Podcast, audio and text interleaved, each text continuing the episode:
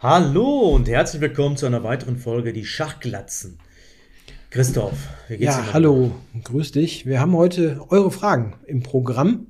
Haben euch gebeten, beim letzten Video, beim letzten Podcast eure Fragen zu stellen und wir haben ja, sag mal, ein gutes Dutzend Fragen haben wir hier zusammenbekommen. Mhm. Wir können nicht alle beantworten, weil sonst machen wir so eine Mammutfolge von zwei Stunden. Das wollen wir auch nicht.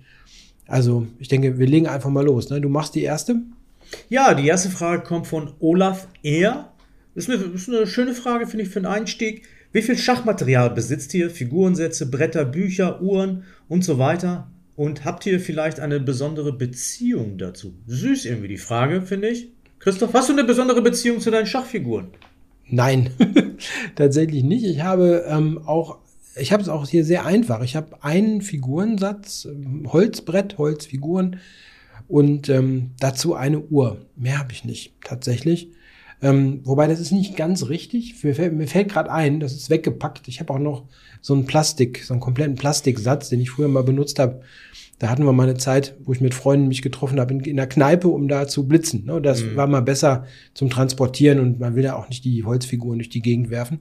Das habe ich auch noch, aber einen besonderen Bezug habe ich da zu nichts mehr. Ich hatte natürlich früher auch noch andere Figurensätze, aber die, weiß gar nicht, wo die sind, ehrlich gesagt. Also habe ich die irgendwann mal entsorgt sogar, weil sie dann irgendwann nicht mehr so schön waren. Ich mhm. weiß es gar nicht mehr. Mhm. Also man merkt schon, ich habe da keinen besonders emotionalen Bezug dazu. Bücher habe ich natürlich viele, aber auch nicht mehr so viel wie früher. Die meisten sind verkauft oder gespendet. Ja, aber ich bin jetzt keinesfalls irgendwie Sammler von irgendwelchem Schachmaterial. Manche machen das ja. Hast du da mehr als ich? Vermutlich schon, weil ich habe sehr wenig. Äh, Bücher? Wieso hast du so, wie viele Bücher hast du denn? Nee, ich meine so Figurensätze und ähnliches. Ja, das habe ich drei, aber liegt auch daran, dass ich jetzt natürlich durch meine Arbeit als The Big Greek ein paar Sachen zugeschickt bekommen habe. Ich habe zwei mhm. Holzbretter plus ein digitales Brett von ähm, Millennium, das sie mir zugeschickt haben, was ich ja mit dem Phoenix, Mephisto Phoenix zusammen äh, kombinieren kann. Das Plastikbrett ist, ist kaputt gegangen, was ich mal hatte. Das ist in der Mitte mhm. irgendwann durchgebrochen durch dieses ständige Knicken. Genau. Mhm. Das heißt, Holzbretter sind schon hochwertiger, definitiv, und im Prinzip halten Holzbretter ewig. Also ich wüsste nicht, die, die, können eigentlich gar nicht kaputt gehen. Ähm, Bücher, also da habe ich auch keinen Bezug zu. Nee, überhaupt nicht. Ähm, Bücher habe ich auch keinen großen Bezug zu. Ich habe keine Ahnung, wie viele Bücher ich habe. Vielleicht knapp 100, aber viele habe ich verschenkt. Mhm. Äh, inzwischen, viele verschenke ich auch in die, in die Community, in meinen Turnieren mit der Zeit, weil ich auch es nicht mag, wenn alles hier zu, zugestapelt ist in meiner Wohnung. Da bin ich gar nicht der große Fan von. Ich mag es eher aufgeräumt, also eher eine persönliche Geschichte. Aber ich habe keine persönliche Beziehung zu, zu Büchern oder zu Spielmaterial. Nee, gar nicht. Mhm. Ja, es gibt, gibt ja einige, die tatsächlich auch viel Figurensätze sammeln. Es gibt ja wirklich schöne Sachen, ne, die wirklich Kunst sind. Mhm. Aber habe da nie einen Bezug zu gehabt. Das liegt auch ein bisschen daran, ich bin jetzt nicht dem, kein radikaler äh, Minimalismusvertreter, so das bin, bin ich auch nicht, aber ich mag auch gerne, wie du sagst, aufgeräumt. Also zum Beispiel Bücher, die ich nicht mehr nutze, gebe ich weg nach einer Zeit. Ich habe einiges verschenkt, einiges verkauft. Ähm, ich habe zum Beispiel auch keine einzige CD mehr oder DVD oder ähnliches. Ist jetzt so ein bisschen artverwandt. Manche horten ja ganz viele mm. Dinge, die sie dann ähm, lange Jahre haben, aber habe ich nicht gemacht. Also ich habe da immer gesehen, dass das irgendwie aufgeräumt war. Ja, ist so. Na, bei mir auch ähnlich. Ja. Eine interessante Frage ist auch bei dem, bei dem Schachmaterial. Man fährt ja auch selten mit einem Schachbrett zum Beispiel zu einem Turnier. Das äh, habe ich noch nie ist ja auch so ein Ding. Also, also ganz früher, so ein Klappbrett, doch, da, das, das, das äh, habe ich schon mal mitgenommen, aber äh, vor 25 Jahren oder sowas. Ne? Also heute mhm. einfach nur einen Computer mitgenommen. Ich finde es schon ganz nett manchmal, wenn man jetzt mit mehreren fährt, dass man ein Brett hat, um dann so gegenseitig die Partien sich zu zeigen, weil da setzt man sich nicht, finde ich, an den Computer und guckt die dann an. Das finde ich netter, wenn man das so mit dem Brett machen kann. Ja. Mhm. Okay, ich glaube, wir gehen zur nächsten Frage. Ne? Wir haben die, denke ich, beantwortet. Und wir haben jetzt einige Fragen bekommen zu unserem eigenen äh, Training. Wie arbeiten wir am Schach? Also zum Beispiel hat hier, wie spricht man den überhaupt aus? Keabt Giesel, Gisela hm, hm, gefragt, trainiert ihr noch aktiv oder geht das mit eurer Arbeit zum Thema Schach einher? Ja, leg du mal los, dann sage ich dazu was. Hallo? Nee, nee, leider gar nicht. Ähm, was heißt komplett gar nicht, kann ich nicht sagen. Es gibt so Phasen, äh, wo ich immer mal wieder Taktikaufgaben mache, Rechenaufgaben insbesondere. Mhm. Ähm, ich habe mir jetzt vorgenommen für Dortmund, was ich ja spiele, 24. Juni bis 2. Juli, ab Anfang Juni wieder ähm, jeden Tag eine Stunde Taktik zu machen, rechnen, rechnen, rechnen, mhm. weil das ist wirklich aus meiner Sicht die wichtigste Eigenschaft beim Schachspielen immer noch. Und ähm, ja, ich merke das halt beim Blitzen in letzter Zeit, dass ich gar nicht rechne, einfach mehr einschlafe beim Spielen. Ansonsten analysiere ich natürlich Partien sehr viel für den Kanal und äh, schaue mir sehr viele Partien an halt an. Ne? Das ist natürlich auch eine Art von Training, aber es ist halt kein gezieltes Training jetzt und dementsprechend aktuell kann ich nicht sagen, dass ich wirklich im Training bin, eher gar nicht. Letztes Turnier war in Stockholm Ende des Jahres und seitdem habe ich eigentlich so gut wie gar nichts mehr gemacht. Ähm, während eines Turniers bereitet man sich auf die Gegner vor, das ist dann auch so eine Art Training natürlich, Eröffnungstraining sehr viel. Aber nee, ich kann nicht sagen, dass ich aktuell im Training bin. Du? Nee, auch nicht. Also ich habe ähm, einen ständigen Trainingspartner, mit dem ich eigentlich wöchentlich drei Stunden was mache. Also das äh, ist so ein Ding, wo wir uns beide gegenseitig dadurch ein bisschen pieksen. Ne? Wir sind verabredet und er kommt zu mir, wir machen drei Stunden wirklich meistens Rechentraining. So zusammen Aufgaben lösen. Ähm, auch schon mal was anderes, aber meistens geht's um, um schwierige Aufgaben lösen. Mhm so, so diese Geschichte, was, was Orgard so hat, ne? diese Grandmaster Preparation, die anspruchsvollen Aufgaben. Mhm. Das hält, hält einen einigermaßen fit, aber so ein richtiges Training ist das auch nicht. Man muss auch sehen, manche Dinge, wenn ich jetzt zum Beispiel ähm, so einen Öffnungskurs mache, das Einzige, was mir das bringt, ist, dass ich diese Öffnung dann gut kann. Aber ich habe dabei nicht mich trainiert, weiß ich nicht, eine Variante gut zu rechnen oder äh, ein Endspiel zu können oder so. Das ist halt sehr, sehr speziell und man bleibt so ein bisschen beim Schach natürlich es ist Schach, aber es ist kein Training, wenn ich jetzt ein Öffnungsbuch schreibe. Also, mhm. das ist, ähm, ja, also, und es gibt auch noch so andere Dinge. Ne? Zum Beispiel, ich habe immer das Problem, wenn ich jetzt ähm, was spiele, worüber ich schon veröffentlicht habe, muss ich immer nachdenken, soll ich jetzt das spielen oder weiß der, was ich da empfohlen habe? Mhm. Ja, solche Fälle gibt's auch manchmal. Also das verkompliziert manchmal Dinge, wenn man, wenn man was weiß und Leuten erzählt hat, sozusagen. Ne?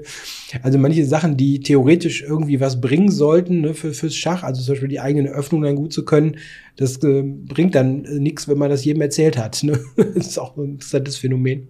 Also so richtig aktiv ist bei mir auch nicht. Aber das geht, glaube ich, einher auch, wie viel man spielt. Ne? Wenn wir jetzt mehr genau. spielen würden, Turniere, dann würden wir automatisch mehr trainieren, weil es uns irgendwann auf den Geist geht, wie schlecht wir spielen. Ne? Das passiert ja automatisch. Man trainiert nicht, spielt dann schlechter und denkt sich, nee, das geht nicht. Wir müssen jetzt hier mehr trainieren. Ne? Und ähm, wenn du jetzt sagst, du hast das Dortmund-Turnier im Auge, dann machst du jetzt auch wieder ein bisschen mehr. Ne? Bei mir ist es nicht so. Ich habe jetzt kein Turnier im Auge. Wenn ich ja. eins hätte, würde ich, glaube ich, auch mehr machen. Ist so. Mhm. Es kam auch Fragen, so wie war unser Training damals, als wir, ja, früher Schach gespielt haben in der Jugend, als wir Titelträger geworden mhm. sind.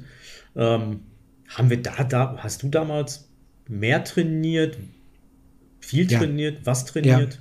Ja. Ich habe viel mehr gemacht, klar, weil ich ja keine Zeit irgendwie investiert habe, äh, um mit Schach äh, Geld zu verdienen. Ja? Also da habe ich ja keine Kurse geschrieben oder Videos gemacht oder sonst was, sondern habe also nur mich mit Schach beschäftigt für mich selber.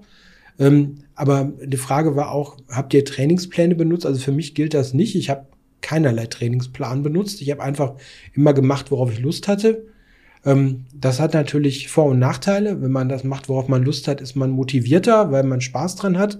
Aber man ähm, geht natürlich nicht so offensiv daran, die Schwächen auszumerzen, weil die Schwächen sind oft da, wo man keine Lust drauf hat. Ne? Mhm. Also deswegen sind ja Trainingspläne, die vielleicht auch ein bisschen auf einen zugeschnitten sind, auch sinnvoll, aber habe ich nie benutzt. Hast du da irgendwie das systematischer gemacht?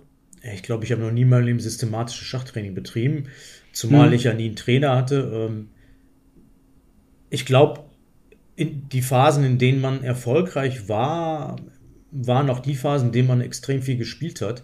Als ich EM mhm. geworden bin, in den Ende der 90er, habe ich sehr, sehr viel gespielt, also alles gespielt, was ich spielen konnte.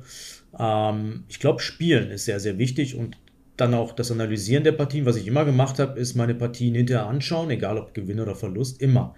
Habe ich die angeschaut, insbesondere hat mich immer interessiert Eröffnung. Was war Theorie und wo bin ich abgewichen und wann kam, und dann natürlich habe ich immer die Fehler dann äh, mit einer Engine geprüft, dann wo waren Fehler und wie hätte ich es besser machen können. Es ist dann immer in der Regel keine extrem tiefe Analyse, aber das ist, glaube ich, etwas, was, was sehr, sehr wichtig ist, wenn man besser werden will. Man muss seine Partien analysieren halt. Ganz, ganz, ganz, ganz wichtig. Ähm, es gibt Leute, die sich ihre Verlustpartien nicht so gerne anschauen, habe ich den Eindruck. Das sind mhm. aber die wichtigsten Partien, die muss man sich auf jeden Fall anschauen. Ähm, also generell ist das unheimlich wichtig, seine eigenen Partien zu analysieren. Das habe ich immer gemacht. Ich habe mich immer sehr intensiv auf meine Gegner vorbereitet. Es gibt auch eine Frage, ob dieses Psychologisieren und so weiter, äh, auf, speziell auf den Gegner oder so weiter. Nein, ich halte überhaupt nichts von dieser Überpsychologisierung im Schach. Es ist völlig egal. Der Spielstil meines Gegners war, glaube ich, noch nie die Basis meiner Vorbereitung. Es ist, hängt ja auch immer davon ab, was, was kann ich überhaupt spielen, was kenne ich an der Eröffnung. Und äh, danach richte ich in der Regel dann auch meine äh, Spielweise aus. Ich, ich fange ja nicht an, dann irgendwie was völlig anderes zu spielen, nur weil der Gegner vielleicht passiv spielt oder zurückhaltend spielt. Ähm, ich bin ja kein super Großmeister, der so viele Eröffnungen kennt.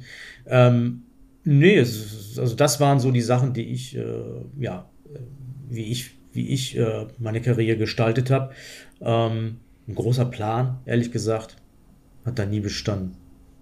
Gab's also, nicht. Was, was ich noch denke, was einem auch eine Menge bringt, was so mehr eine indirekte äh, Sache ist, wenn man es irgendwie hinbekommt, sich viel mit äh, stärkeren Spielern zu umgeben. Also zum mhm. Beispiel, wenn man in einem Verein ist ähm, und man ist da mit Abstand der stärkste Spieler und niemand kann einen wirklich herausfordern oder einem was beibringen sozusagen, mhm. ist es schwierig. Ähm, und es ist eine andere Ding, Sache, wenn man dann vielleicht in einem größeren Verein ist oder irgendwie es schafft, ne, also mit vielen Leuten sich zum Beispiel Dinge anzugucken, zu analysieren, wirklich am Brett, die stärker sind und die einem erklären können, hör mal, da deine Stellungsbeurteilung ist falsch. Mhm. Wenn dich nie einer herausfordert, ne, dann lernst du auch weniger. Ne? Also ich weiß zum Beispiel, dass mir das damals viel gebracht hat, als ich Ende wie alt war ich denn? Da muss ich überlegen. Mit Anfang 20, Mitte 20, dann ähm, habe ich einen Vereinswechsel gemacht nach Mülheim und wir sind damals in die Bundesliga aufgestiegen und da war es da war ich halt nur Nummer, ich weiß gar nicht, vier, fünf, sechs irgendwann und nicht mehr Nummer eins in meinem Verein und das ist einfach interessanter, weil du dann mehr rausgefordert wirst.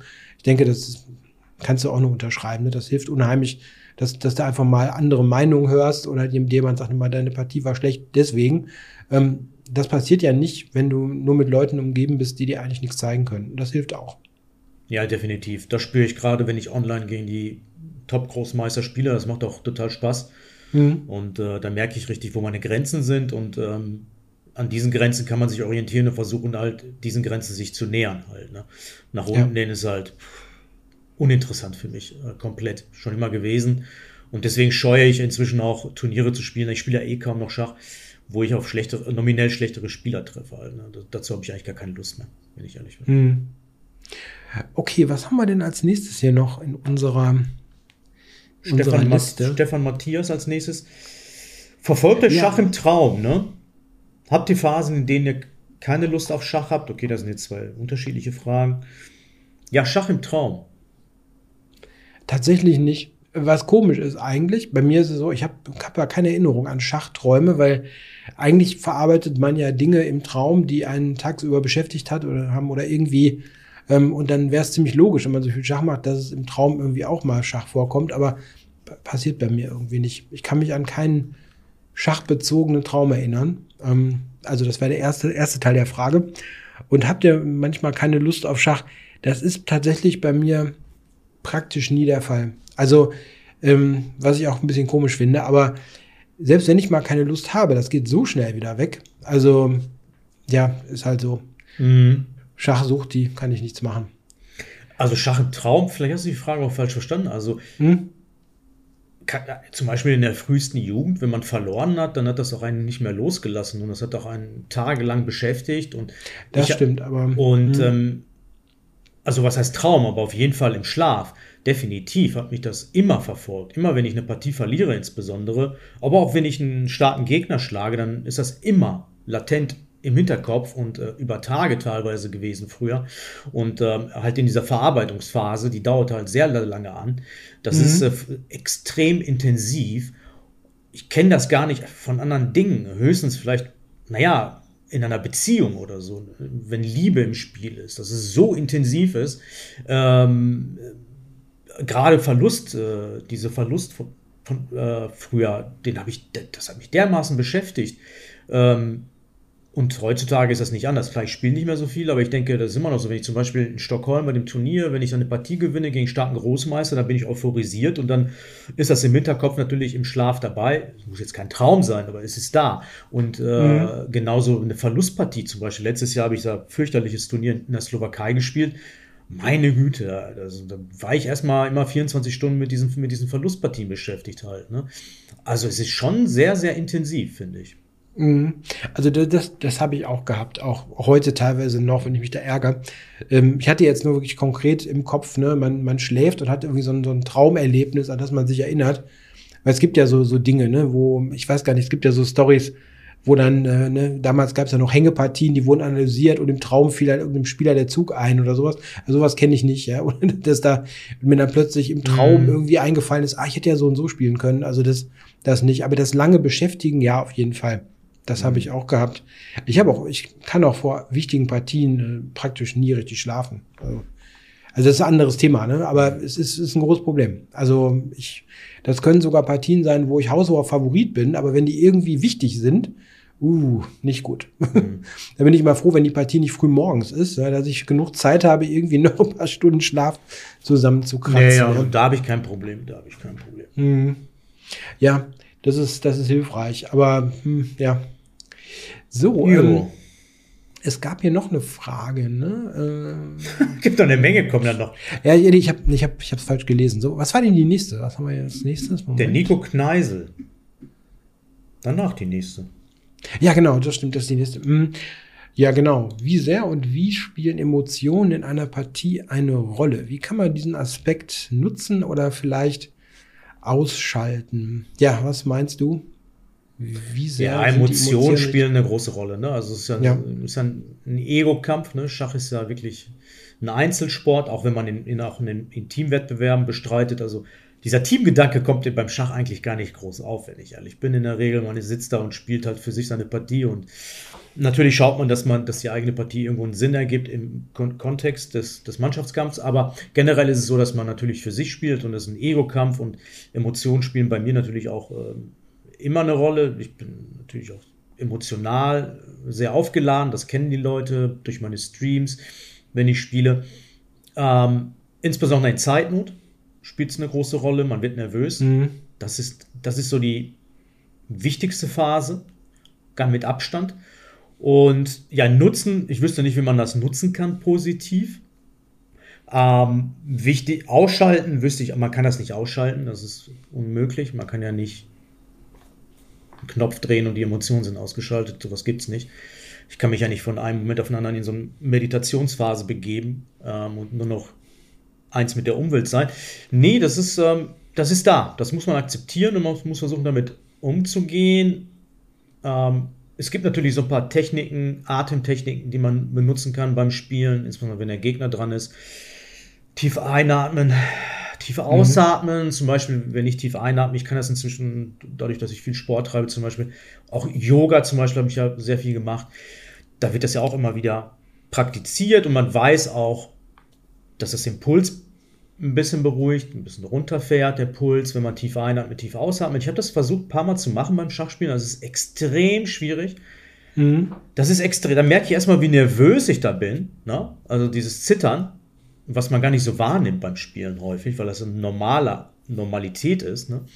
Das habe ich auch gesehen, zum Beispiel jetzt bei dieser Armageddon, World Chess Armageddon Show. Die haben ja einen Puls gemessen. Genau. Mhm. Und die waren, der war unglaublich hoch bei den Spielern. Ja. Ich war echt überrascht, wie hoch der ist. Also das war ja also unglaublich. Das war bis 160 halt. Ne? Da war die Normalität 130 bis 160. Da ich mir so, wow, beim Schachspielen halt. Ne? Und, die Und das ist übrigens ein interessanter Punkt äh, mit der, mit der Pulsmessung. Ähm, ich weiß gar nicht, was das genau war für ein Wettbewerb. Aber man hat das ja häufiger schon ausprobiert mit der mhm. Pulsmessung. Mhm. Und ich habe mal eine Blitzpartie gesehen, Nakamura gegen Carlsen. Und das war hochinteressant. Ähm, beide hatten ganz wenig Zeit und Nakamuras Puls war die ganze Zeit so 130 oder sowas. Also so ein typischer mhm. aufgeregt Puls, mhm. ne, schon relativ hoch. Magnus hat die 70 nicht verlassen. Das ging einfach nicht hoch. Mhm. 70, 75, also das ist jetzt, ähm, der hat vermutlich sonst auch noch einen niedrigeren Ruhepuls, ne? aber nicht 100 oder irgendwas. Ne? Mhm. Und das, das ist sehr ist niedrig. natürlich, das ist eine enorme Fähigkeit, wenn man das schafft, das so weit unten zu halten irgendwo. Also Fähigkeit, weiß nicht, wie ich das sagen soll. Aber, ja, ich glaube nicht, dass es eine ähm, Fähigkeit ist. Es ist Trainieren, es ist auch Trainieren. Er ist körperlich einfach extrem fit auch. Mhm. Und er hat per se, eine, ich habe ja gemerkt, dass er bei mir wieder Ruhepuls jetzt runtergegangen ist durch das Training, ganz ja. klar. Ähm, aber das macht natürlich auch das Spiel besser, logischerweise. Ja. Weil du natürlich nicht so super aufgeregt bist halt. Ne? Das ist ja, du bist ja viel fokussierter, konzentrierter. Ja. Logisch. Ja. Das ist ja super logisch einfach. Und deswegen ist halt Sport generell, finde ich, auch in, im Zusammenhang mit Schach sehr, sehr förderlich natürlich, um die Spielstärke auf diese Art und Weise auch zu beeinflussen. Ja, eine interessante Frage, die da vielleicht noch verwandt ist, Emotionen in einer Partie. Es gibt ja auch so das Phänomen, spielt man besonders gut oder schlecht gegen Personen, die einem jetzt sympathisch oder unsympathisch sind. Ne? Solche Fälle gibt es auch. Das ist auch ein interessante, interessantes Phänomen. Ich, mhm. ich, ich, ich habe zum Beispiel beobachtet, dass ich äh, schlechter spiele gegen Personen, die ich nicht besonders mag. Wirklich? Ich, ja, ich spiele dann schlechter. Mhm. Weil irgendwie gibt es dann so Momente, nicht, nicht bewusste, aber die sind dann irgendwie unobjektiv, glaube ich. Also, also es ist besser, wenn man, das es ist klischeehaft, aber es ist so, es ist besser, wenn man eben keine besonderen Emotionen hat, ne, sondern versucht, möglichst mm. die Position objektiv zu bewerten und nicht überlegen irgendwie. Also man macht es ja nicht bewusst. Also du denkst ja nicht jetzt mm. aktiv drüber nach, oh, na hier, dem Trottel muss ich jetzt unbedingt, das macht man ja nicht, ne? Aber es ist äh, unbewusst da, glaube ich manchmal, dass man da denkt, ja, da musst du irgendwie was machen, ne? Und äh, an sich ist es Quatsch, ne? Es hat nichts mit der Position zu tun. Ja, was mir also aufgefallen also, ist, dass ich besser spiele gegen Leute, die ich überhaupt nicht kenne. Da gehe ich ja. halt komplett mhm. unvoreingenommen in die Partie rein. Und das ist mir schon häufig aufgefallen, auch gegen Großmeister. So ein paar Großmeister, die ich geschlagen habe, gegen die hatte ich vorher noch nicht gespielt und die kannte ich auch nicht. nicht mhm. Und da hatte ich kein Bild von dem, da habe ich einfach meine Partie gespielt und das ist mir auch schon häufiger aufgefallen. Äh, negativ ist mir das aufgefallen, nur wenn ich vorher schon eh eine schlechte Bilanz habe. Zum Beispiel im Blitzen jetzt online gibt es so ein paar Leute, die ich, gegen die ich partout nicht punkte. Und mhm. da geht man natürlich schon so mit einer Haltung rein, ja. boah, gegen den habe ich ja eh kaum eine Chance. So unterbewusst ja. ist das da, definitiv. Und da muss man gegen arbeiten. Aber beim klassischen Schach hatte ich das bisher zum Glück noch nicht so häufig. Äh, was heißt so häufig? Hatte ich eigentlich so gut wie nie, weil gegen wen spielt man super häufig im klassischen Schach? Ne? Gibt es ja nicht. Karpov, Kasparov natürlich, aber sonst mhm. der hatte ich Naja, es, es gibt ja so bekannte Rivalitäten, wo sich die Spieler wirklich auf den Tod nicht ausstehen konnten. Und das hat man bei den Partien aber auch häufiger gemerkt. Da, da gab es dann mhm. ganz wenig Remis. Also, wir haben dann noch eine Frage, wie seid ihr eigentlich zum Schach gekommen? Ich glaube, das haben wir schon mal beantwortet, aber wir können es ja trotzdem noch mal ja, kurz machen. Das ist eine Frage, die immer wieder vorkam in den letzten drei Jahren. Bei mir ist ganz schnell erzählt, da war ich zehn oder elf und in der Schule hat mein bester Freund einen Computer geschenkt bekommen, Mephisto irgendwas, modular. Und mit dem Ding haben wir dann Schach gespielt die ganze Zeit. Mit 10, 11 in der Schule, dann bei ihm zu mhm. Hause. Ja, das ist die völlig unspektakuläre Geschichte. Ja, ich habe ich hab, ähm, die Regeln gelernt in, in der Familie. Ich weiß aber gar nicht genau, wer sie mir gezeigt hat. Also ich muss dann schon früh angefangen haben, dass das, also dass ich wusste, wie es wie Spiel geht, aber ich habe nie gespielt und erst dann als eine Schach AG dann gemacht wurde in der Schule. Ähm, da war ich aber schon, muss man überlegen, 13 oder 14. Ähm, und dann habe ich erst richtig angefangen. Mhm. Witzigerweise, diese Schach AG von 1987, 88, da kenne ich immer noch Personen von. Also einer ist noch bei mir im Verein und spielt äh, manchmal sogar noch in der gleichen Mannschaft. Und äh, der andere spielt zumindest in der Lead Jazz Mannschaft mit. Mittlerweile ist er in Berlin gelandet, aber da hat man dann äh, schon mittlerweile nicht ganz 40 Jahre, aber weit über 30 Jahre mhm. äh, mhm. über Schach sich kennengelernt. Ja. Genau. Äh, da kann ich noch was zu sagen. Also der Kumpel, mit dem ich damals Schach spielen gelernt habe, der ist sogar, also hier merkt man, wie wichtig es ist, wenn man früh anfängt, dann hat man schon echt, dann versteht man Schach schon sehr gut und wird wirklich, äh, hat schon eine gute Basis, um gut zu werden. Und der ist nie im Verein gewesen. Und irgendwann ging er in den Verein und hatte schon so eine Spielstärke von 1800, 1900. Allein mhm. dadurch, dass, dass er als Kind so damals auch mit mir Schach gelernt hat und ähm, er hat dann immer wieder mal gespielt und so und dann ist er in den Verein gegangen, irgendwann, als er erwachsen war und hatte dann so eine 1800er Zahl. Also der war schon sehr, sehr ordentlich dann halt auch. Mhm. Ja. ja, gut, früh anfangen. Ne? Man kann ja. halt auch außerhalb des Vereins auch schon eine Menge machen, ne? ja. gerade heute. So, ah, die nächste Frage ist, glaube ich, die ja. kannst du, glaube ich, sagen. Tolmesischer Fuchs. Was hält TBG von Chessable? Nutzt er es regelmäßig? Hat er schon überlegt, dort einen Kurs zu machen? Vielleicht mit Christoph zusammen? Die zweite Frage ist dann an dich. Kannst du gleich vorlesen? Ja, was halte ich von Chessable? Ich muss gestehen, ich nutze Chessable gar nicht. Ähm, das liegt natürlich auch daran, dass ich wenig trainiere.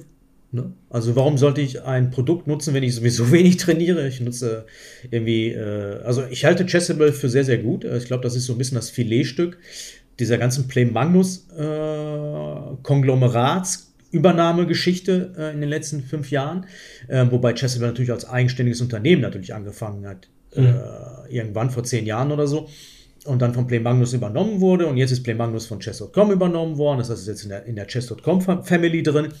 Ähm, ich denke, wenn man es intensiv nutzt, dann kann man extrem gut werden und äh, unglaublich viel Eröffnungswissen mitnehmen bei diesen Kursen. Da bin ich von überzeugt. Aber das ist Arbeit. Das ist genauso, du könntest genauso sagen, nimm das Buch oder nimm ein anderes, irgendein Produkt und arbeite es durch.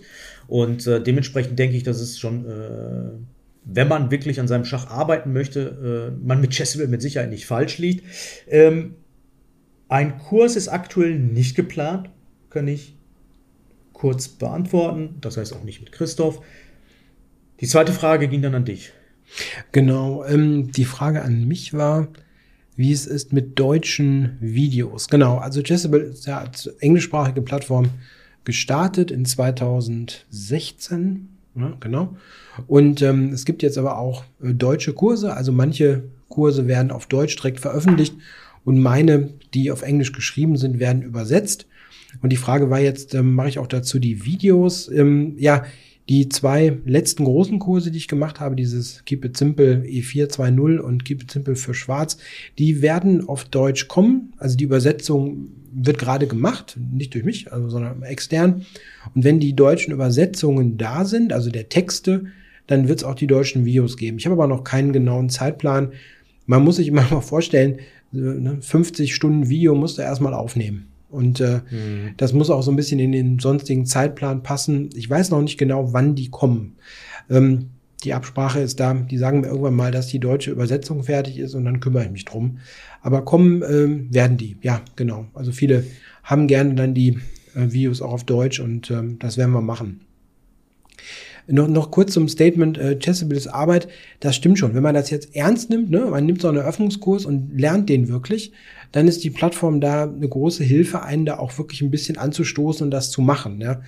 Ähm, also ich benutze ähm, übrigens es auch nicht, um, um die Eröffnung zu lernen. Ich habe schon mal überlegt, ob ich es mache, um meine eigenen Kurse nochmal zu lernen, weil ich die Sachen auch spiele. Das ist so ein bisschen lustig, weil ich habe es ja geschrieben, ich müsste ja eigentlich können, mhm. aber es ist einfach so viel, dass das ja. auch schwierig ist.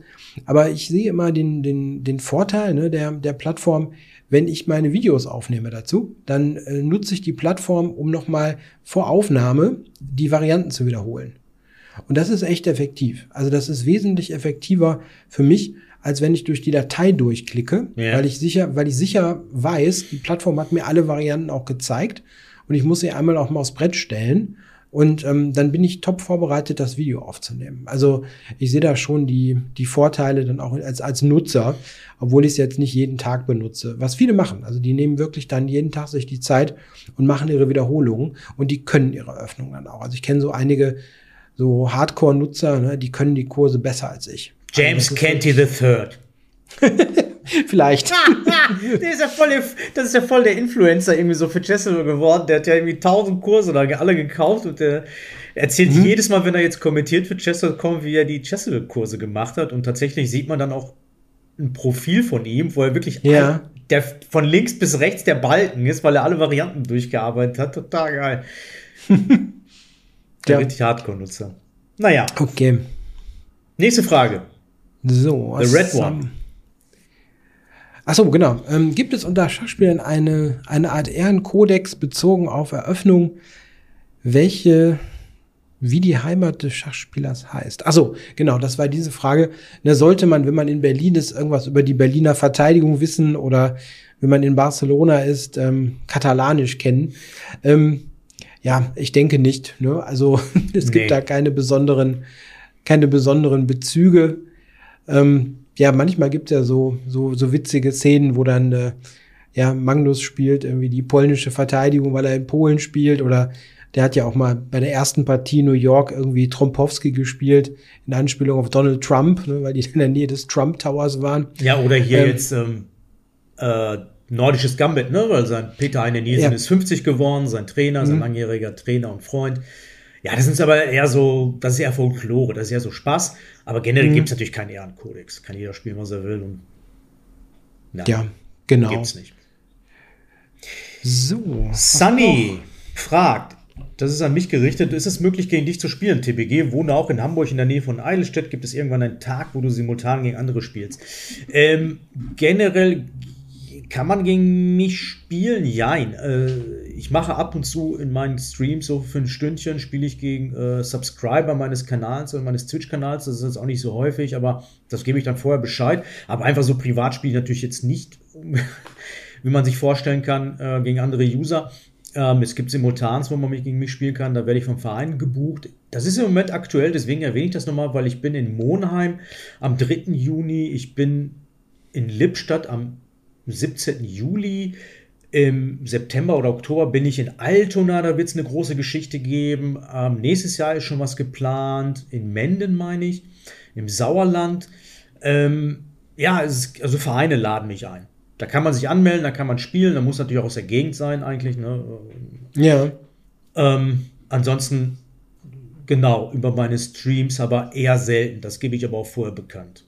Das sind so Sachen halt, ne? Bei mir. So. Ja, also bei mir, ich mache ja keine Streams oder so, also gegen mich mhm. spielen äh, wird nicht klappen.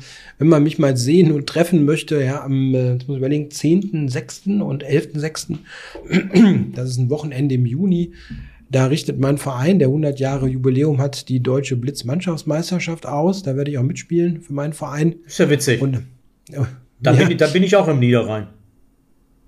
Okay, äh, spielst du mit? Nee. Nein, ich bin in Uedem, heißt das. Ach so, okay, interessant. Ja, und am 11.06. an dem Wochenende ist auch noch ein großes Jugendturnier, ähm, wo ich auch da bin als Organisator sozusagen. Also gerne mal vorbeikommen, da gibt es eine Menge zu sehen. Und mhm. äh, ja, nur so, gegen mich spielen kann man zwar dann nicht, außer ihr spielt jetzt irgendwie bei der deutschen Blitzmannschaftsmeisterschaft am Brett 1 mit. Da müsstet ihr gucken, ob ihr das irgendwie hinbekommt für euren Verein. Ist ein bisschen spät vielleicht jetzt. Ja. So, die nächste Frage, ähm, da geht's drum wie tief eigentlich die Öffnungsvorbereitung ist. Sven Nono fragt das.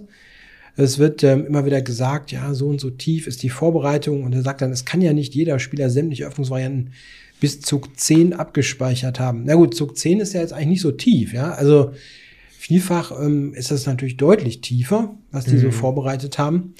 Ähm, man sieht manchmal natürlich die Gegenbewegung, dass ähm, gar nicht so tief vorbereitet ist, weil schon früh abgewichen wird. Also mhm. manchmal ist ja dann da schon so die Denke, du hast gerade mal gesagt, so nordisches Gambit. Also ich denke, da hat dann keiner eine super tiefe Vorbereitung, weil es eben nichts ist, was im Fokus steht.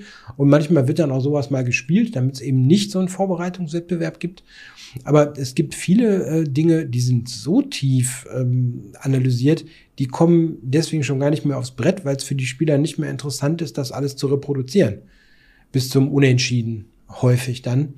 Oder mhm. dass Sachen nicht mehr gespielt werden, weil die wissen, dass sie so schlecht sind, dass sie damit nicht durchkommen.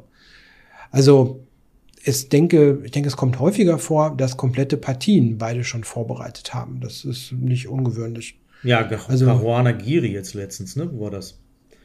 Ja, das war auch sowas. Ne? Äh, welches Turnier war denn das jetzt? Superbet in äh, Bukarest, ne?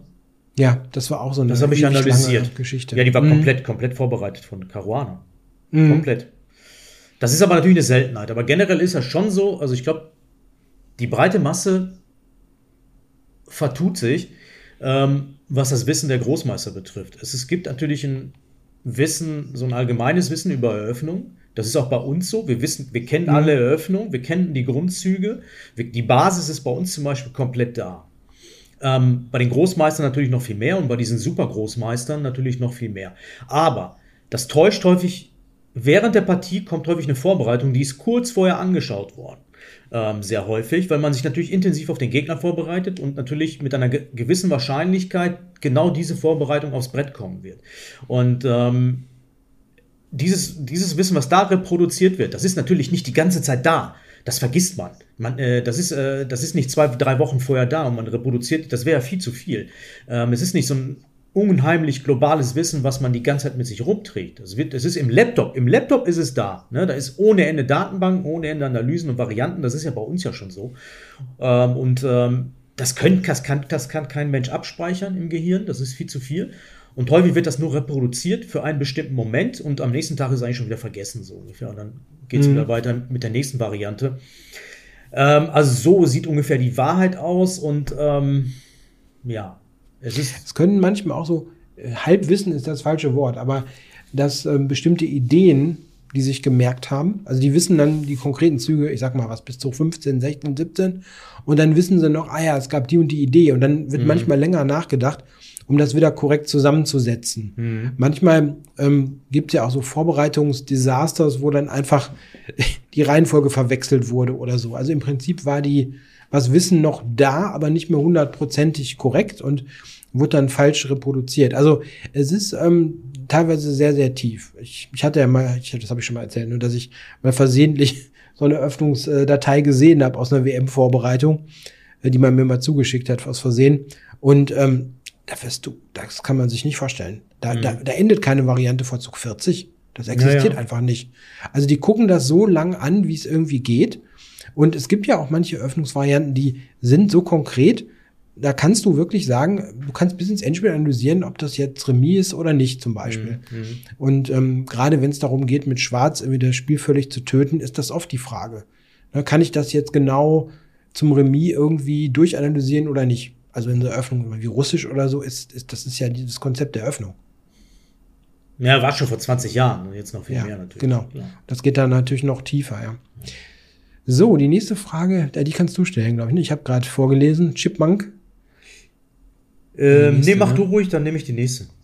Achso, genau. Die Frage ist, äh, sollte es mehr Titel geben, analog zum Kampfsport Karate zum Beispiel? Da gibt es Amateurgurte, ähm, oder sollte es irgendwie abgegrenzt werden? Oder braucht man sowas überhaupt? Also, hm, ich bin der Meinung, wir sind mit Titeln ganz gut ausgestattet. Also der niedrigste Titel ist im Moment der, der Candidate Master, was also die FIDE vergibt. Es gibt mhm. ja auch mhm. noch nationale Meistertitel in manchen Föderationen. In Deutschland gibt es das nicht. Mhm. Aber darunter, ich weiß jetzt nicht, so USA hat zum Beispiel nationalen Meister. Ja. Ich weiß nicht, ob die danach noch was darunter haben. Glaube nicht. Aber was, ab wann kriegt man denn den Candidate Master? Ähm, du musst äh, 2000 Moment, 2-2 haben, ne? Genau, du musst 2-2 überschreiten. Ist das so? Ich weiß ja. gar nicht. Ja, also viele Meister ist 2-3 überschreiten, Candidate Master ist 2-2 mm, überschreiten. Mm, ja, mm, ist so. Mm. Ein Vereinskollege von mir hat das vor kurzem geholt, der hat nämlich über 2-2 dann bekommen. Also ich muss sagen, ich habe mir über diese Frage noch nie Gedanken gemacht. Ähm, mhm. Aber wenn ich jetzt so ein bisschen aus marketingtechnischen Gründen äh, darüber nachdenken würde, würde ich sagen, ja, es braucht mehr Titel. Vor allen Dingen nach unten hin, weil das die Leute motiviert. Wenn ich zum Beispiel, ich habe mal, Elo, ich hab mal Elo 1200 am Anfang. Ja, hallo, bis ich den ersten Titel bekomme, dann dauert es ja Ewigkeiten und wahrscheinlich werde ich dann noch nicht mal schaffen, weil das halt so wenig Titel sind und äh, die Leute, die Elo 2.2 und drüber haben, das ist sowieso sehr geringe äh, mhm. prozentualer Anteil der Schachspieler. Äh, die Masse ist irgendwo bei 1600, 1800, ne? Und das könnte mhm. die Leute viel mehr motivieren halt, ne? Wie man diese Titel nennt, keine Ahnung. Aber man könnte da irgendwelche Level einführen, das ist ja gar keine Frage. Es ist ja wie gamified halt, ne? Aus der Gamification mhm. weiß man das ja äh, aus Spielen, dass das die Leute motiviert halt, ne? Äh, weiterzumachen. Man kann natürlich sagen, ja, du schaffst ja 1500, das ist der Level. Okay, mhm. kann, kann man noch so argumentieren, ja.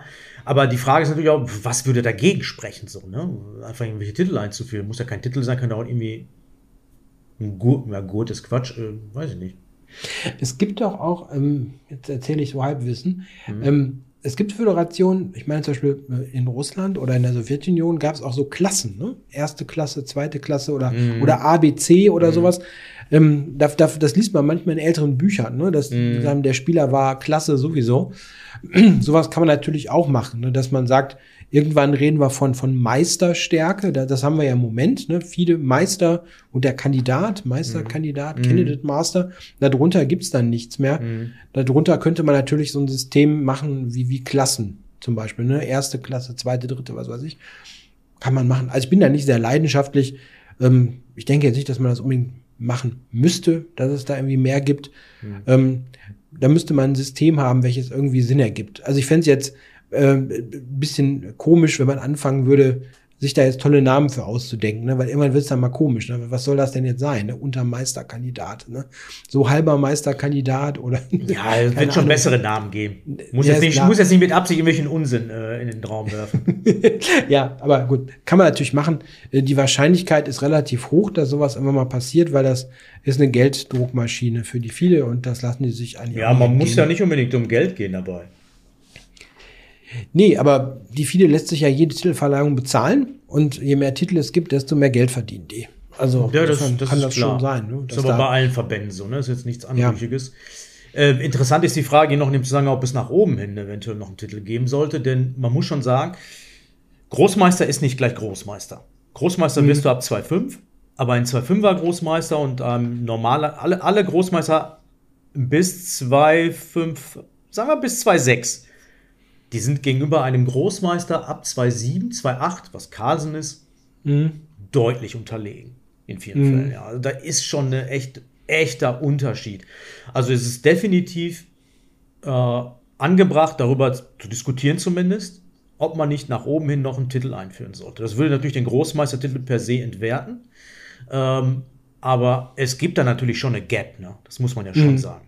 Ja, also als der es ist eine längere Geschichte. Ne? Wann gab es denn zum ersten Mal einen Großmeistertitel? Wie waren die Regularien?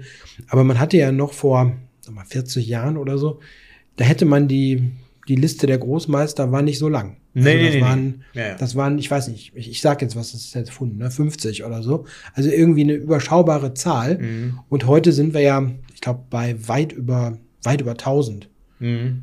Und ähm, ich glaube 1500 oder 2000 oder sowas. Nee, es ist so bei knapp 2000, glaube ich.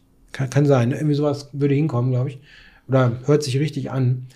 Ähm, das ist natürlich schon eine Riesenanzahl. Und klar, der Unterschied ist riesig. Das, das merkt man ja selber, wenn man so wie wir mit unseren 2.4 ähm, gegen irgendjemand mit 2.5 merke ich keinen ernsthaften Klassenunterschied. Der ist ein bisschen besser, aber nicht viel. Ja, ja. Und wenn man dann gegen, mal gegen, selbst wenn es nur eine Blitzpartie ist, ne, ich spiele mal eine Blitzpartie gegen, weiß ich nicht, Caruana oder so, ne, das ist schon eine andere Nummer. Da kriegst du normalerweise einfach, einfach nur Schellen, ja. Also der Unterschied ist einfach groß. Klar. Also das könnte man sicherlich machen. Schelle ähm, ist auch ein geiles Wort, ja. ja, ähm, äh, gut, also das könnte man sicherlich machen. Ähm, mhm. Kann man sich überlegen, was wäre denn das Kriterium, ne? 2,7 Ja, 2,7 so? ungefähr, würde ich sagen. Ne? Das wäre dann mhm. wirklich eine elitäre Klasse oben halt. Ne? Das wären ja mhm. wirklich vielleicht bis jetzt 100 Leute, die das geschafft haben. Weiß ich gar nicht. Und mhm. aktuell sind ja sowieso nur irgendwie 40 Spieler mit über 2,7 das ist eine ganz andere Liga halt, ne? Mhm. Als die anderen Großmeister drunter. Das muss man einfach mal ganz, ganz klar sagen. Da kannst du nicht sagen, der ist Großmeister, der ist Großmeister, die sind ähnlich stark. Das denkt aber, viele Leute denken das, weil die den gleichen Titel mhm. haben halt, ne? Aber das ist ja kompletter Unsinn. Die haben, das ist ein ganz anderes Level halt, ne? Und das, mhm. das, der Witz ist ja nach unten hin, sind die Abstände ja total gering. FM 2,3, IM ab 2,4. Das sind noch 100 Punkte. Hallo? Mhm. Und dann hast du ab 2,5 bis nach oben hin, ne? 300 Punkte äh, Abstand. Das sind alles Großmeister. Halt. Äh, mhm. Also es gibt schon Argumente dafür, nach oben hin noch einen neuen Titel einzuführen. Es ist nicht im in der Debatte, definitiv nicht. Aber mhm. wir werfen jetzt einfach mal so ein bisschen in den Raum und quatschen drüber. Ne? ja. Es gäbe Argumente. Also ich, ja, also ich, hab, ich bin da nicht so besonders leidenschaftlich, wenn man es machen würde, ja, kann man mhm. machen. Mhm. Es ist immer so, wenn es einem selber gar nicht betrifft, dann lässt die Leidenschaft ja immer nach, ja. Das stimmt, ähm, das stimmt, das stimmt. So, was kommen wir als nächstes hier? Mm, die nächste so, ist deine Frage ja, auf jeden Fall. Roberto Lazari fragt, wie gelingt es Spaß in einem Computergegner ich denke an Mephisto Phoenix ins Spiel zu bekommen, auch wenn man weiß, dass man ihn nie, nie besiegen kann. Außer man fährt ihn runter. Also die Frage ist ein bisschen komisch gestellt, Roberto. Generell so, ähm, natürlich, wenn wir jetzt von Stockfisch ausgehen, da ist kein Spaß. Da spielst du und verlierst du, fertig, dann hast du keinen Bock mehr. Aber bei Mephisto Phoenix, weil das jetzt genannt wurde, ist ja so, dass da die Emulationen von früher, von früheren Computern drin sind, die, die fangen ja bei 1800 an oder so, gehen bis 2.4. Das sind ja keine übermenschlichen, überstar übermenschlich starke Gegner. Da, da, hat man Spaß. Ich habe jetzt mehrere Videos gedreht, da habe ich gegen verschiedene Mephisto-Versionen gespielt von früher und da hatte ich Spaß. Ich habe die auch alle besiegt, weil die natürlich von der Zahl her nominell schwächer sind als ich. Ähm, und da hat man natürlich auch Spaß. Also dementsprechend, du kannst ja selbst regulieren und einstellen den, die Spielstärke und dann dadurch auch den, den, den Spaßfaktor halt auch äh, wählen. Ne? Also das hängt ja ganz von dir ab, deswegen. Also, habe ich die Frage nicht ganz verstanden. Oder vielleicht auch, ja, oder? Mhm. Ich kenne kenn jetzt die, äh, den Mephisto Phoenix, nicht? Also ich habe verstanden, man kann den dann so einstellen, dass er halt ältere Computer emuliert, die dann nicht so stark sind. Ja, ja da sind 30 ja. Emulationen drauf, das Retro-Schach. Mhm. Ne? Das ist klar, du ah, kannst okay. auch gegen mhm. Stockfisch spielen natürlich. Aber mhm. klar, gegen Stockfisch ist ja völlig egal, wo du gegen Stockfisch spielst, ob online oder mit dem Gerät. Ich meine, das wird keinen Spaß machen, außer du, du spielst mit einer Figur mehr oder so, zwei. Dann, mhm. ähm, also da kann man das natürlich auch so ein bisschen justieren halt, ne? indem man halt das Material anders äh, vorgibt. Aber es ist ja auch nicht vorgesehen, dass du gegen äh, Stockfisch irgendwie Spaß haben sollst, wenn du gegen ihn spielst. Das ist ein bisschen schwierig, ne? Mhm, das ist schwierig. Also was ich gelegentlich in meinem Training einsetze, auch mit Stockfisch, also der stärkstmöglichen Version und so weiter, mhm. ähm, wenn man versucht, äh, wirklich total gewonnene Stellungen zu gewinnen. Dass man sagt, das versucht man mal gegen den härtesten Widerstand des Computers das zu machen. Das finde ich ein ganz interessantes Trainings, ähm, ein Trainingsansatz. Wenn ich sage, ich nehme so ein Turmend-Spiel mit zwei Bauern mehr, was ja, man ja. gewinnen muss, äh, und dann spielt man das mal gegen den Computer aus, ob man das schafft. Ja, ich habe da, hab da eine Stellung für dich übrigens, ne? A- und B-Bauer und dann eine bestimmte Stellung für die König und Turm und versucht das mal zu gewinnen gegen Stockfisch. Das ist krass. Mhm. Das ist gar nicht so leicht. Ja, ja, ja. Also man ist, äh, ich habe auch mal, ich weiß gar nicht, wo ich das her hatte, da hat jemand meine Stellung gepostet, so ein total totes, ungleiche Läufer-Endspiel, wo du denkst, das ist wirklich tot. Ja, spiel mal. Ja, ich habe also das nicht gehalten, also gar nicht. Ne? Obwohl das natürlich null ist, wenn man es perfekt spielt. Aber mhm. der Computer, uff, ja. Aber das ist, ähm, kann ein interessantes Training sein. Das ist ein sehr gutes Training, finde ich. Ja, wenn man, wenn man jetzt auch gerade, man ist jetzt alleine und hat jetzt keinen Partner oder so das zu machen, dann ist da der Computer, denke ich, sinnvoll eingesetzt. Ja, also versuchen, ja. Ne, eine Remisstellung Remis zu halten oder eine Gewinnstellung zu gewinnen. Ja. Muss aber schon recht eindeutig sein. Also wenn, wenn man irgendwas nimmt, was, sorry, ähm, irgendwie wirklich unklar ist oder komplex, verliert man sowieso. Also es muss schon irgendwas sein, was ein klar definiertes Ergebnis hat und dann muss man versuchen, ob man das schafft.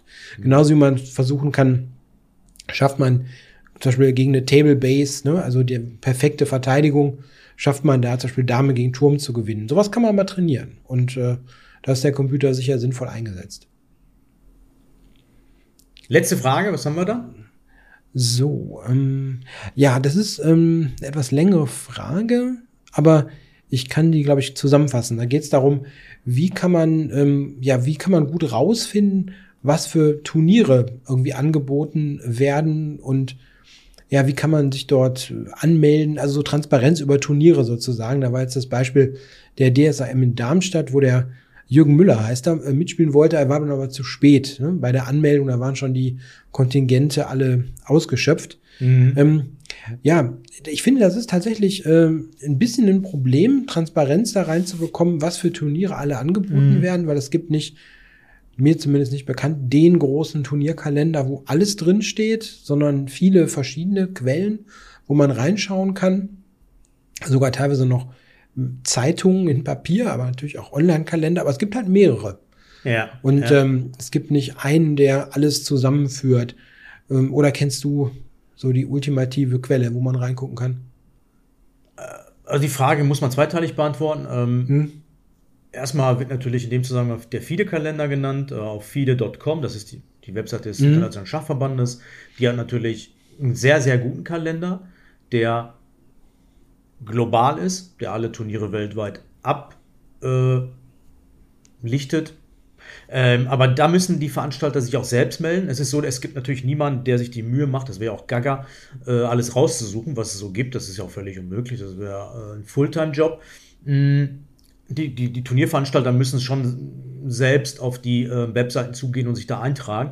Also der Turnierkalender der FIDE ist gut. Dann gibt es auf deutscher Ebene, glaube ich, inzwischen Schachgeflüster macht, glaube ich, so ein Turnierkalender. Ich habe ja. da nie reingeschaut. Da würde ich euch bitten, selbst, also das wollte ich, das will ich gleich noch beantworten, wie man auf Turniere kommt. Hm, da würde ich euch noch bitten, reinzuschauen. Es gibt so eine Seite, oh, jetzt habe ich schon vergessen, ey, der hatte mir eine Visitenkarte gegeben, der hat auch eine gute Turnierseite. Ähm, leider vergessen, wie die Seite heißt. Vielleicht poste ich es als Kommentar noch. Der hatte mir extra eine Seite, seine Visitenkarte gegeben, der macht das auch von sich aus. Äh, da gibt es noch bedrucktes Papier, hast du erwähnt, die Europarochade. Mhm, genau. Hat, hatte mhm. immer einen guten Turnierkalender, der, aber das ist eine Zeitschrift.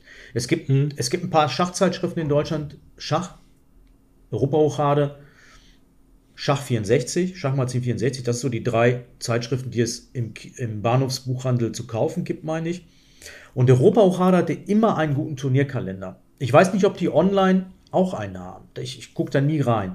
Ähm, mhm. Ähm, da müsst ihr, und da komme ich zu, zur Beantwortung der Frage nochmal, man muss natürlich auch selbst aktiv werden. Und bei uns ist es so natürlich, dass wir natürlich auch immer wieder alles Mögliche lesen auf Schachseiten, ähm, die es so gibt. Und natürlich kriegen wir dann mit zum Beispiel, wenn eine deutsche Schachamateurmeisterschaft, wo die stattfindet halt auch. Ne? Es gibt halt auf, den, auf der Website des Deutschen Schachbunds, gibt es halt immer wieder Artikel. Und wenn man natürlich nur alle paar Monate irgendwo auf eine Webseite schaut, ist klar, dass man nicht alles mitkriegt, logischerweise. Also man muss natürlich selbst auch aktiv sein und gucken, was findet wo statt oder beziehungsweise was, für welche News gibt es auf den Webseiten. Ähm, man muss das natürlich ein bisschen verfolgen, das Geschehen generell verfolgen halt. Ne? Und für, zum Beispiel für internationale Turniere, was mich interessiert, ist immer, welche Top-Turniere finden statt.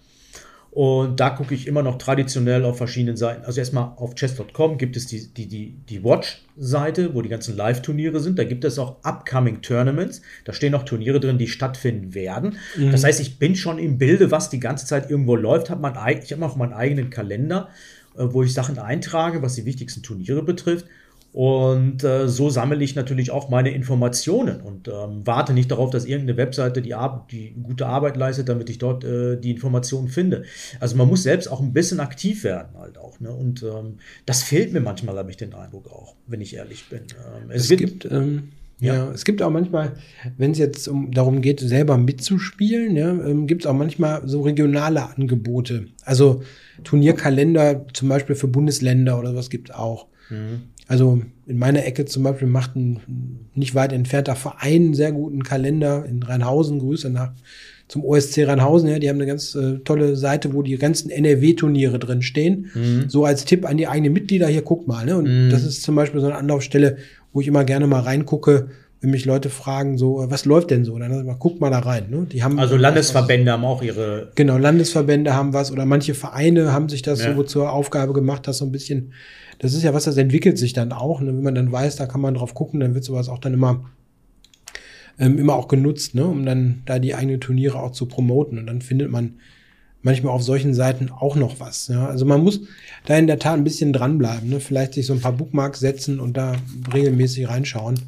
Mhm. Dann, dann kriegt man das schon mit. Es gibt auch so Dinger wie diese DSAM, ähm, die sind, glaube ich, auch notorisch schnell ausgebucht. Ne? Also das ist so ein, so ein ein bekanntes Problem, wenn man, wenn man das irgendwie verfolgt ja, hat. Äh, da kann man auch sagen, man kann natürlich auch so vorbeikommen zu den Turnieren, ne? man, auch wenn man mhm. nicht mitspielt und ähm, weil das ging jetzt auch an mich, der wäre gerne gekommen, weil ich da bin. Äh, du hättest auch so vorbeikommen können. Ne? Also ist, jedes Turnier, beim Schachturnier gibt es kein eine Einlasskontrolle oder sowas groß. Es gibt auch keinen Eintritt in der Regel. Man kann einfach so vorbeikommen bei solchen Turnieren. Also mhm. das keine Berührungsängste haben. Natürlich ähm, gibt es da jetzt kein Riesenprogramm, wahrscheinlich wird es einem schnell langweilig oder so, aber es ist erlaubt, vorbeizukommen. Ja? Klar. Ja. Jo, haben wir alle? Ich glaube schon, ne? oder? Ja, ich glaube, ja. das war's für heute, ne? Genau. Genau. Ja, vielen Dank für die vielfältigen Fragen. Wir werden ähm, so eine Frage- und Antwort-Session sicherlich nochmal machen. Vermutlich in ein paar Monaten, wenn es sich wieder anbietet. Immer mal wieder, ja. Genau. Ja, und haben wir schon ein Thema fürs nächste Mal? Wir überlegen uns noch was. Wie üblich haben wir noch nichts. Wir werden uns so spontan was überlegen. Genau. Der Masterplan liegt ja auch nicht vor für diesen Podcast. Das können wir gerne zugeben. Äh, das nächste Jahr ist nicht komplett durchgeplant. Nicht komplett durchgeplant, ja, genau. Gut, also wir sehen uns dann in gut zwei Wochen. Vermutlich. Alles klar. Christoph. Ja, bis dann. Mach's Tschüss. gut. Ciao.